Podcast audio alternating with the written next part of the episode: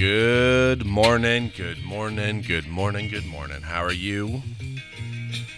How are you? How are you?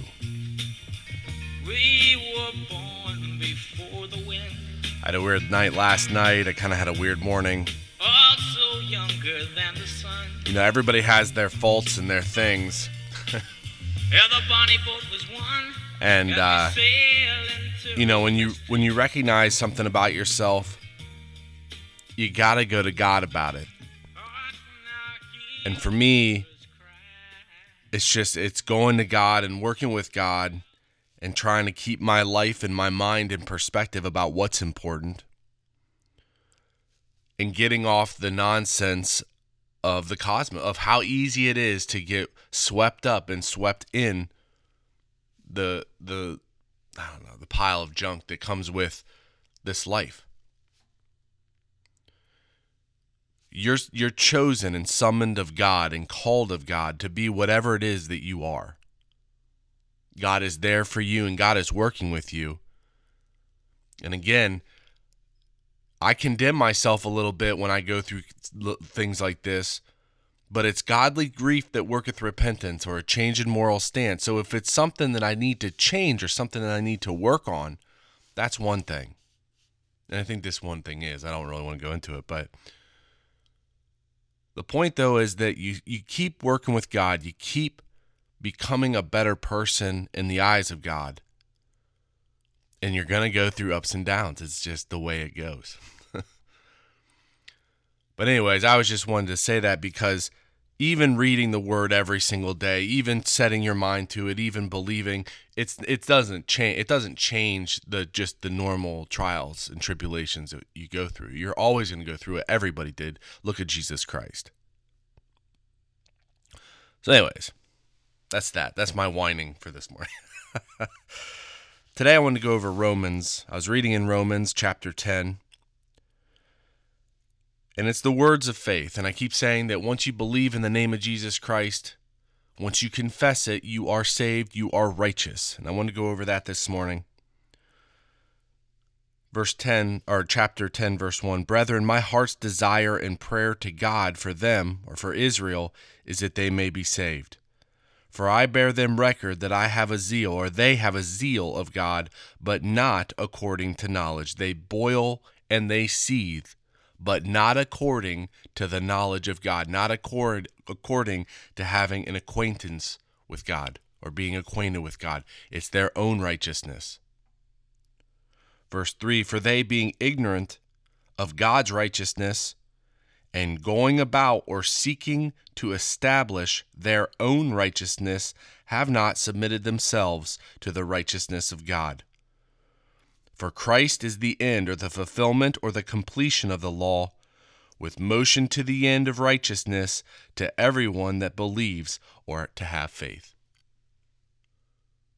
The end of the law is the belief in the name of Jesus Christ. It talks about Moses describing the righteousness that's in the law, that if you walk in the law, you're righteous, or back then you're righteous, but we have the law of faith. If you go down to verse 8, it says, But what saith it, this law of faith? The word is close to thee, or nigh thee, even in thy mouth and in thy heart. That is the words. And these are the spec. And again, this is why I love the Bible.